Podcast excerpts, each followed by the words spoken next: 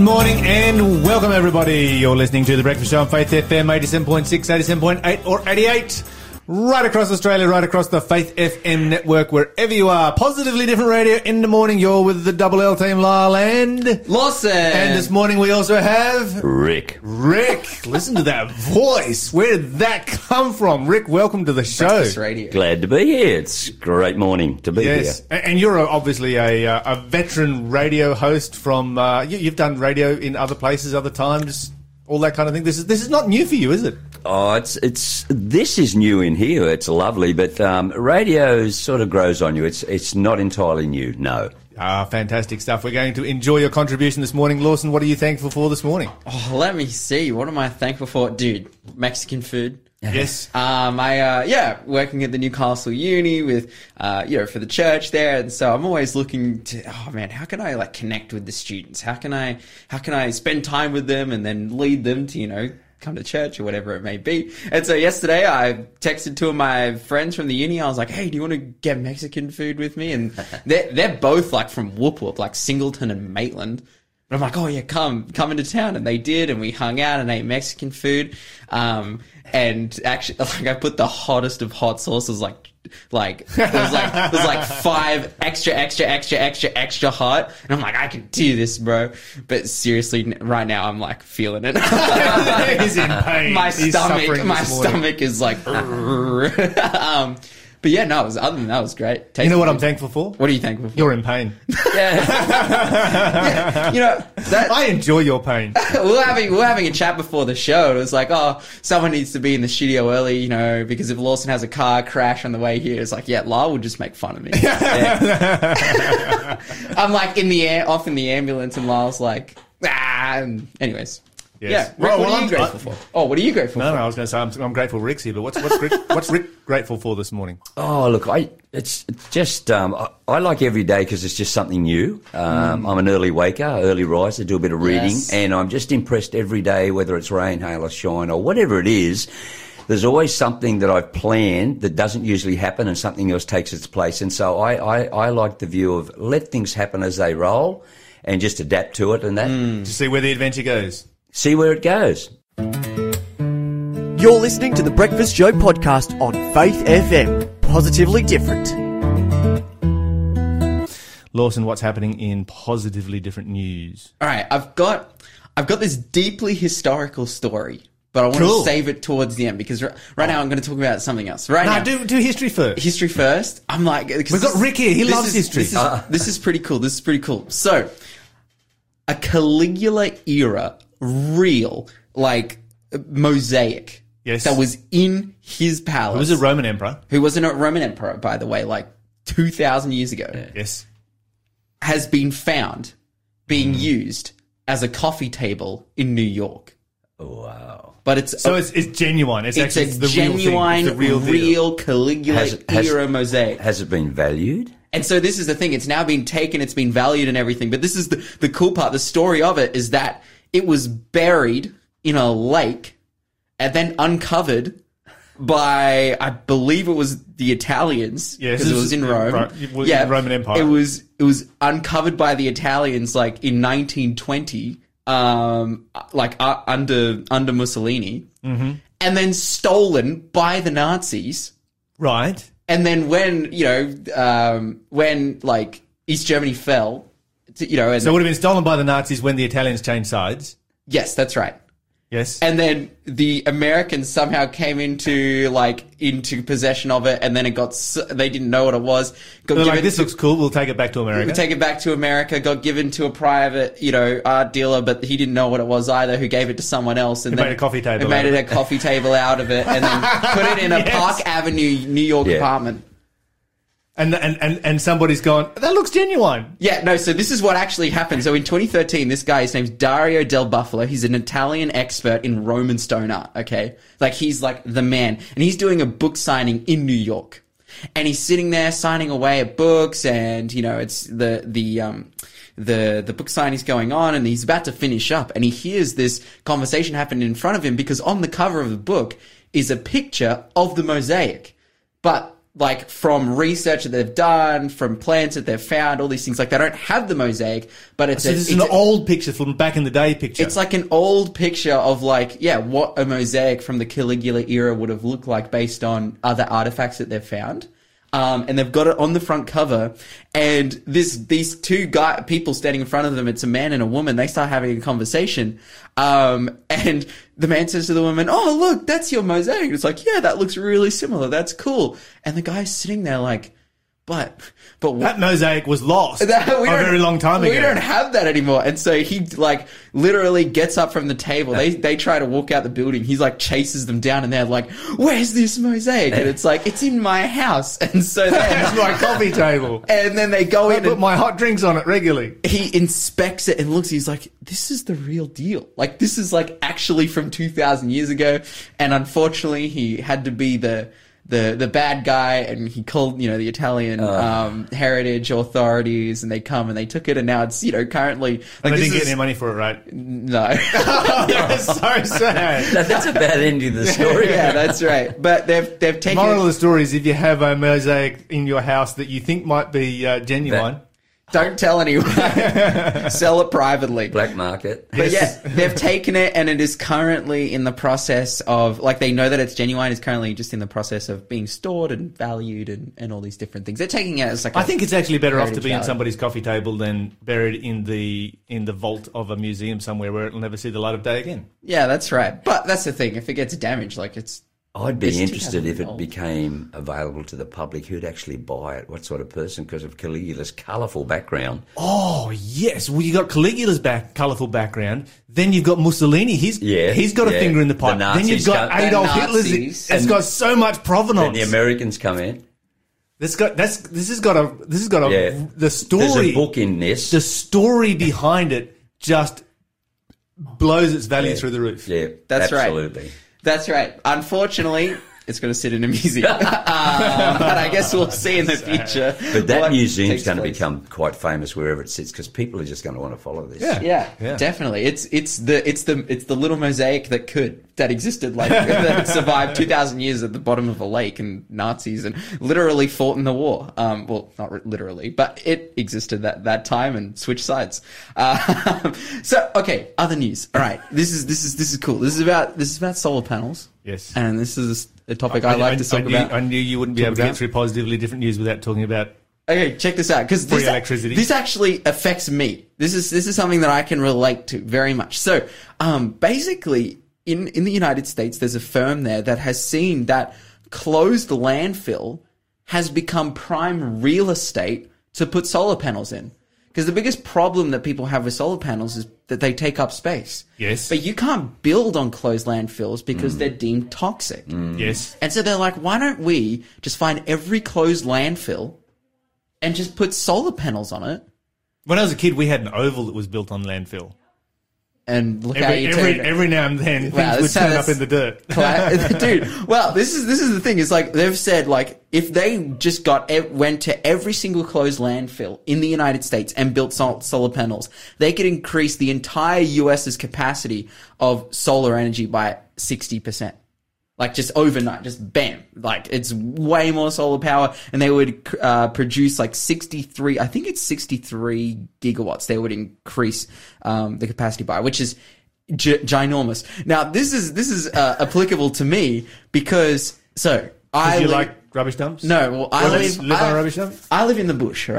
I live like at the back of the, at the, you know, right, like, Yes. I live on a street that backs onto the bush, Yes. and you know, I, I I take my motorbike and go and ride in that bush, and le- legit, it's like, you know, right out the back of my house into the bush, take a right, I go on a trail, take a left, take a right, take a left, up a hill, take a right, up another hill, and like within two minutes, I'm on top of the old Toronto dump Right. that I found. I, I got to the so Right. Yeah, right, left, right, left. Get to the top of the hill. I'm on the old Toronto dump. Now I was up there and I was like, oh, this is because it's just like flat and there's just grass and there's no trees or anything. I'm like, this would be awesome to build a motorbike track out here. But I'm like riding around through this thick grass and it's like bumpy as. I'm like, what is this place? And I like ride back and I tell Dad and he's like, oh, Lawson, don't go up there. That's the old Toronto dump. Like, you don't you don't want to turn. You don't want to like have a crash crash and get like stabbed by an old pair of scissors and you know get hepatitis or something or some disease. But I'm like, this is the perfect place, right beside my house. We could chuck a ton of solar panels there that run Full of asbestos. yeah, full of asbestos. but we could just chuck some solar panels there and run the whole of Toronto from them. Dude, Go Toronto. go Toronto. Go Toronto. Like this is this is exactly what we need. This is like this story is So go solar and dump power. We, it's funny with dumps as kids. We thought they were the most. Be- it's crazy when we were growing up on a farm to go to the dump to actually walk to Oh, it's the better than dump going and to Bunnings. rubbage through it. Yes. is the is the current Bunnings. Oh, no, not the Bunnings is a dump, but you know what I mean. That- Uh-huh, that's what we uh-huh. used to do on a Sunday. Absolutely. so many treasures in there. The things that we used to drag out of the dump, you know, old bike parts, and you get enough of them and you you get a bike together. Yep, yep. Dude. I go to the dump and it just smells. I'm like, Yeah. I'm, I'm out of here. Oh, of course bro. it smells. When you used to go there and shoot rats as well, but Without gloves. yeah, no gloves, sanit- Oh, sanitation. yikes. thongs. Oh, bare feet. Well, I, I there's some trails behind the current dump in Toronto because they've moved across the road. Um, and I go riding out there and check it out, and you see like they've they've lined the ground with plastic so they can eventually like you know so that it doesn't. But see, what Rick and I used to do when we were kids out in the bush was the ultimate in recycling. You know, Yeah. it's recycling right there. well, That's What it is. Anyways, recycling is a good thing. If you've got any dump stories or own a 2,000 year old mosaic, give us a call 0491 064 669 and let us know. You're listening to the Breakfast Show podcast on Faith FM. Positively different. All right, so we're going to cut a couple of text messages here. Oh, okay. So, excuse me, Lawson says Maitland. Whoop whoop. Maitland is not whoop whoop. It's only thirty minutes from Hamilton. See, this is Lawson, the uh, the, the the Newcastle. That's Nova right. Catch fan. That's- He's yeah, anything, whatever. Anything the other side of the freeway is like the black stuff. Yeah. And look, that that makes where I live beyond not the black stump, Yeah, but beyond whoop whoop. yeah, yeah, yeah. Well, hey, look, look, I, don't, don't, don't just, don't get mad. Thirty minutes from Hamilton. That's not even. That's only half of a one-way commute in Sydney. That's, it's still whoop whoop. It's still like, I'm, I'm gonna, I'm gonna claim, nah, right, nah, so somebody- Maitland has places. Maitland has a shopping centre. Good for them. Okay. Ma- Maitland has places. Here we go. Here we go. Um, yeah, and the Caligula table. Uh, we were actually talking about this off air, off air. Very interesting story. Somebody's um, texted through to say there's a movie in this one. Yeah, Yeah, definitely. There's definitely a movie in that story. And the fact that it's, it's also not Caligula, it's not just Caligula era, it was linked to him as well. yeah, yeah, It absolutely. was It was in his possession. his private Yeah. possession. So that's pretty cool. All right, so we're going to talk about this plumber this morning. This one's probably positively different news. It probably should go in there, but uh, he discovered the church offering. And he was doing some plumbing in this particular church, uh, putting in a new toilet. And as he's putting in a new toilet, he's taking out some of the insulation in the wall behind the toilet. And lo and behold, a whole bunch of envelopes start falling out. Um, turns out that initially there was about 500 envelopes fell out. Starts looking in those envelopes. They're full of money and checks. And so they continue looking and they find that there was actually, they eventually find 3,000 envelopes in there. And what had happened was seven years ago, the church had been burgled and the safe had been broken into and everything in the safe had been taken. And within those envelopes and uh, uh, within those envelopes was $200,000 in cash and $400,000 in checks. Wait, wait. So wait, why why was it in the wall? This is the confusing part because I've heard this story, but I Okay, don't so understand. I don't understand either because it's not reported in the media. What I'm assuming is this. This is going to be my assumption. This is what I'm going to. If I was a police officer working on this case, this is where I would look. I would say, okay, what work was being done in the church at that time? And who was doing that work? And was somebody doing some renovations in the toilet block? Did they break into the safe, shove it in all in the wall, plaster over the top of it, plan to come back, and have never come back? yeah, I mean, you've got to try and figure out how to break into the church again to get it out of the wall. Uh, It's like you've broken into the safe. Why don't you just take, Take the money Oh. and run. All right, Galaxy Brain guys. This is this is what actually We- happened. we're gonna solve the this. Guy. solve the guy. right Agatha the Christie. same plumber who discovered it also burgled the church, and he's trying to clear the heat because he feels guilty or something. and he's trying to just Maybe make he, sure maybe he went to a sermon in that church and Ah. he's convicted. he's convicted. Yeah. So so he broke in the safe, put the money in the wall, plastered it over. He's a plumber, and then the opportunity come, but you know, he gets convicted. The opportunity comes up. You know, maybe he's talking with someone, and they, oh, they need a new toilet. There spreads the idea around. People like, yes, we need this new toilet. We need this new toilet. And then he's like, okay. And then he finds it in the wall, and then he's like, oh, guys, look, there's all this money here that was burgled and put in the wall. I wonder how that got there. That's crazy. So was was when it was bur- the money originally burgled? Was the did that go to media? Uh, I would imagine so. It was seven years ago. That was before I was doing breakfast radio, so I didn't cover that story back then. Yeah. So I, I, I imagine so. This is, uh, by the way, this is Joel Osteen's church, uh, where they have fifty thousand people turn up each Ah. week, and so this was just a one one one week's take of uh, offering. You know, it'd be nice to pastor a church, wouldn't it, Rick? Uh, you pastored a few churches in your time that uh, you take up six hundred thousand. dollars. You know what's going to happen now? You're going to have a lot of churches knocking down their walls. like, wonder, wonder what might be behind this wall right here. Uh, anyway, that was a um, that was an interesting story. I'm going to talk about a much more serious story this morning. I'm going to talk about child rights, and you know we protect our children.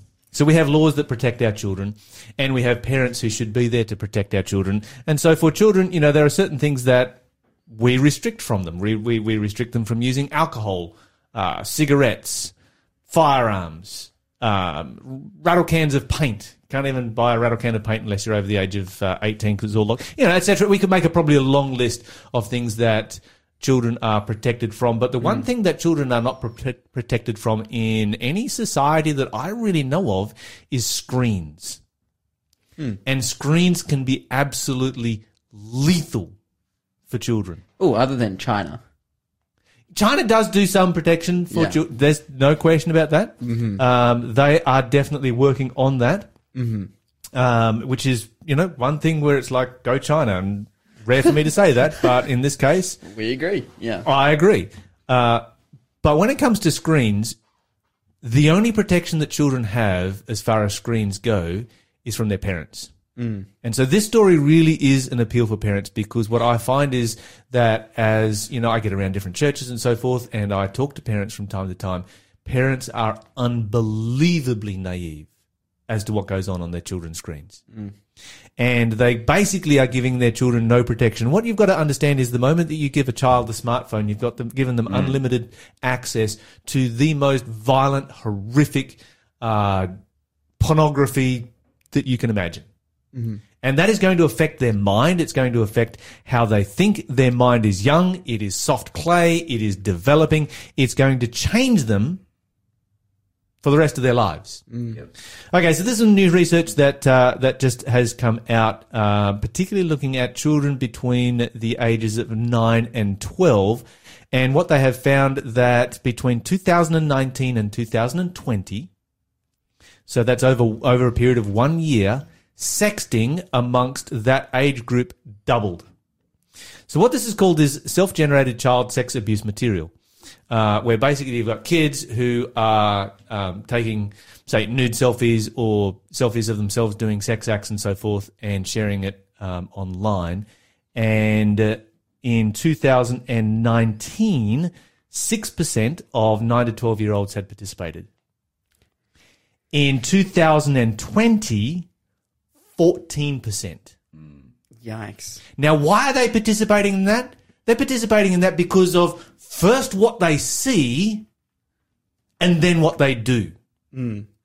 And this is where, where, you know, so often I, I, I talk to kids all the time and they're like, oh, my kid's not doing that. I'm like, my kid's not looking at pornography or whatever. I'm like, do they have a smartphone? Do they have a screen? Do they have a screen in their room? Then of course they are. Yeah. Um, and this is this is nine to twelve years old. Of, of course, once you go up to thirteen to seventeen year olds, um, you're sitting around about the twenty percent mark of you know thirteen to seventeen year olds that are participating in this. And basically, what this does is it creates paradise for pedophiles. They don't have to go out and groom kids. Kids are actually just freely sharing this material online because of what they are seeing. It begins with what they see, and it's like monkey see, monkey do. They are children. And as parents, we need to be protecting our children. You know, we don't give, we don't give young kids firearms. Why? Because they're lethal. But here you are giving your child something that can permanently damage that child for the rest of their life. I think that's a big point to make too, because I feel like a lot of this, uh, you could, yeah, material that's being distributed starts within the confines of a private conversation, um, and yeah, then quickly, you know, gets shared around and can end up in the hands of anyone. Yeah, well, they did the uh, they did the percentage on uh, on how many of these children were resharing what they received from other children. Mm. It's fourteen percent. Yeah, I, I think that's a big one, Lyle, a big point because the, the whole peer, the whole peer peer group uh, process.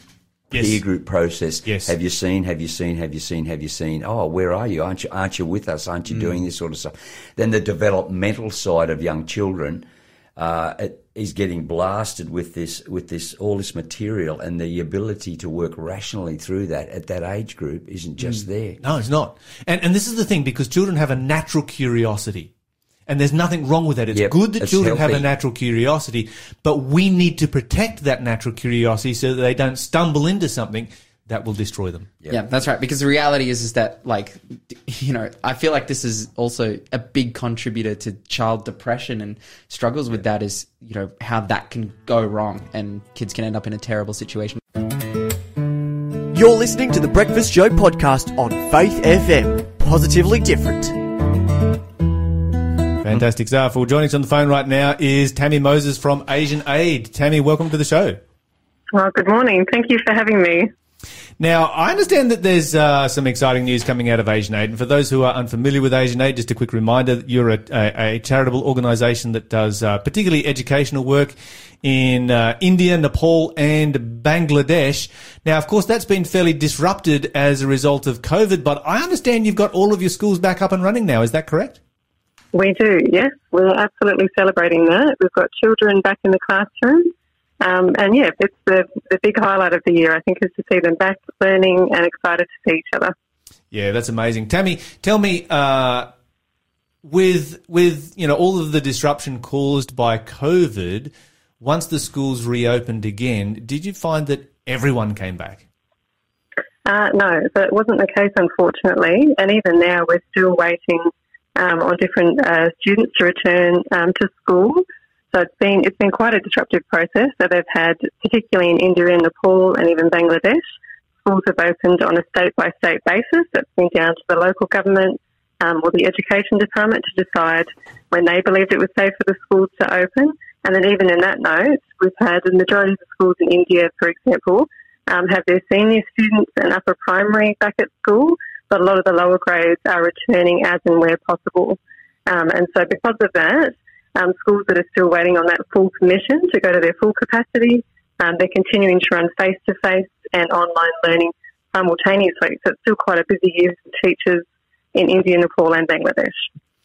For those students that haven't come back to, you know, particularly the boarding schools, um, what would you know, apart from obviously the, uh, the the COVID regulations and those kind, are there other factors that would affect why they wouldn't be back at boarding school now? Yeah, absolutely. And I think so. We do through Aid, we do day schools, so as in schools that um, provide education to students that are very close by, so within one or two kilometres from the school. Then we have boarding schools as well that have day students and boarding. Um, and so I think a lot of a lot of the reasons for children not to return to boarding schools, particularly, I think, is that they've had uh, some of them have had the majority of the year at home with their families, and they've either um, enjoyed, like not necessarily enjoyed that time, but they've decided that living close by to family and attending a local government school might be a better option for their for their learning or for their own well-being. Because it is very difficult, I think, going through a boarding school. The reason that that option is there is that a lot of these families engaged with Adventist schools in their village when the children were young, but a lot of the Adventist schools um, only go to about grade four or five, and then the option is there if the child would like to, and the family would like to, for the child to attend a boarding school that can go through to grade 12. And so that decision's made around then, and I think COVID has sort of given the families a lot more time to go, as much as we would love to attend a school that went through to grade 12, um, attending a local school might be the better option for us if further lockdowns happen. I mean, it can't be a bad thing that kids are spending time with their families, being raised by their families, you know, by their parents and so forth. There's got to be a positive to this as well. Oh, huge positive. That's right. And I think what we're trying to do now, um, so a lot of this, you'll read it in our newsletters and on our website, is that we're running a child focused school development program. That's one of our main focuses at the moment. And it's taking these smaller Adventist village schools that are in remote communities that might only um, go to grade four or five and supporting them to grow um, their offering, to grow their um, the class numbers in order to um, have a longer presence there or to support children further through their education journey, um, but also to act as a hub for community resources, so to provide livelihood training to families that might be struggling, um, adult literacy classes, child clubs, sport clubs, um, after school tuition and things like that. So ideally we're looking to where we have an Adventist presence or Adventist schools, we're looking to build them up um, so that they can serve their local community. So on the flip side of that, I guess you would have some students that, you know, come COVID lockdowns and, and, and these kinds of things happening. Um, I'm assuming you would have some students that wouldn't actually have a home to go to. Would, would that be a correct assumption? Yeah, very much. And even we had the case, um, there was quite a snap lockdown, particularly in 2020. And when that happened, a lot of the boarding students, particularly um, in Bangalore, so southern India, um, the families were given a four hour window to return back to their villages or to their homes and I think you saw on the news it just created quite a mass panic of lots of um, migration workers trying to get back to their homes with very little notice on public transport, and it was just quite um, very hectic. And so the students in those situations, the safest option for them was for the school, um, the staff, to support the children at the boarding schools or to support the children at the school until their families um, were allowed to come and collect them, essentially. And so, yeah, it is. It's very difficult for some of them to return and that's why we yeah we have a different offering of day schools, boarding schools, but we even have children's homes as well, where there might not be a family network for the child um, to return to.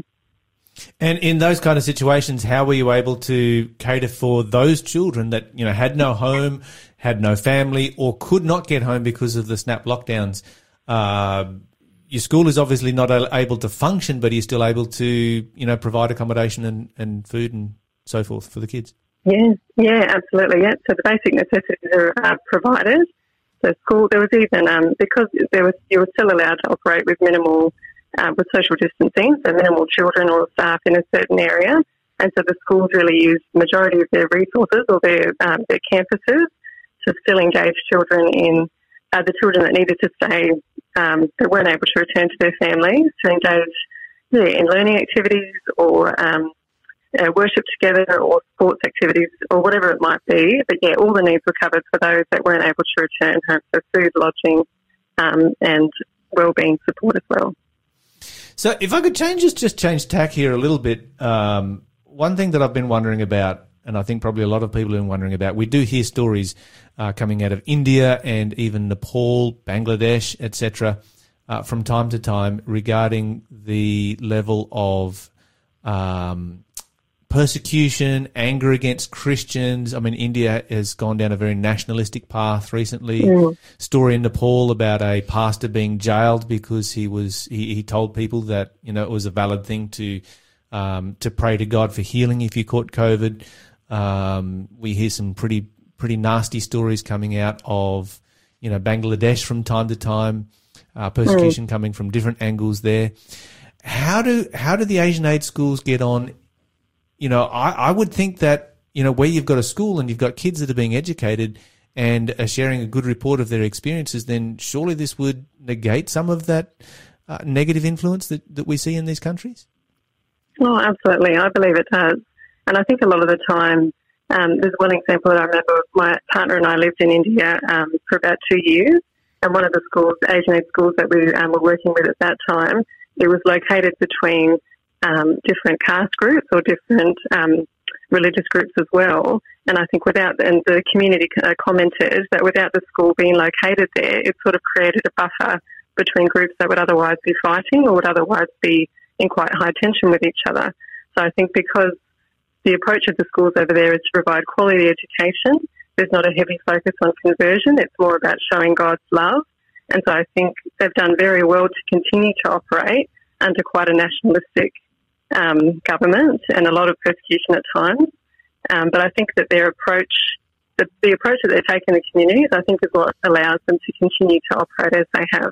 But even as another example, um, we had a trip in Bangladesh um, a few years ago now, um, and we were staying at one of the union um, offices. So one of the, the schools, one of the Adventist schools is located next to the church also, and there was a strike outside the gate. So there was armed police to protect the Adventist families and staff inside and protesters outside, and it was very heavy and distressing, um, and it, it dissipated after a short time.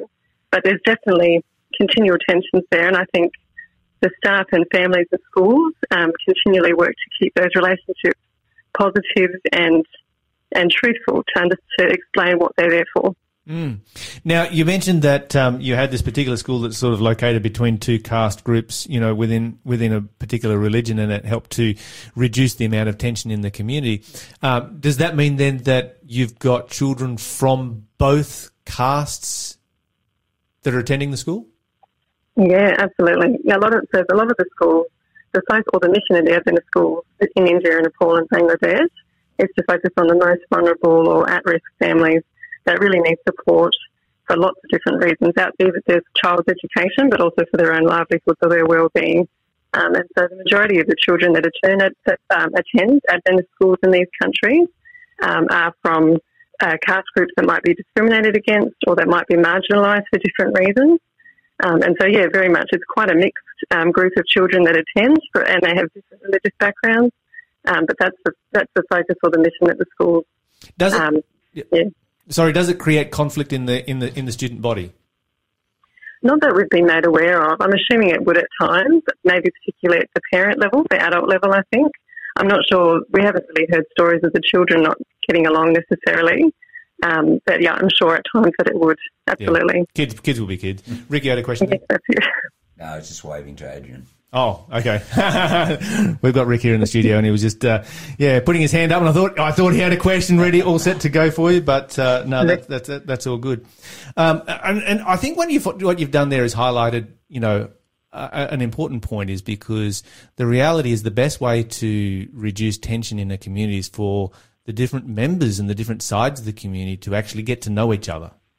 Oh, and absolutely. when you've got when you've got kids who are going to school and you know when they start off in primary school, a lot of the time they're probably too young to really understand all of the you know political background of what's going, and they just become friends with whoever they become friends with, and uh, that seems to me to be just a fantastic way of being able to reduce tensions. Oh, absolutely right. Yeah, and I think if you don't a lot of the time, if you don't tell a child that there's a reason that there's a difference to even acknowledge, then why would they even not like know the difference themselves? I think children are much more accepting, um, and we, I think, adults sometimes teach children that there's a reason to discriminate against someone unnecessarily at times. But yeah, I think children are excellent at that. You're right. You mentioned that your schools don't have a heavy heavy emphasis on conversion. Um, there would be people who would question that. What's just delve into that for me a little bit more. So I think, so by speaking about conversion, I think one of the differences that the schools um, tend to focus on is that there's a way to demonstrate God's love or to demonstrate the Adventist message. And there are Bible classes in the school or there's information about um, Adventism, and different things like that. But the role of, um, I suppose, like spiritual development or spiritual well-being is held by the local church. And usually, particularly in the remote areas where there's an Adventist village school, there's an Adventist church fairly close by. So I think the way, particularly in India, and I'll share another story in a moment, um, but they, a lot of the time, they need to differentiate the way.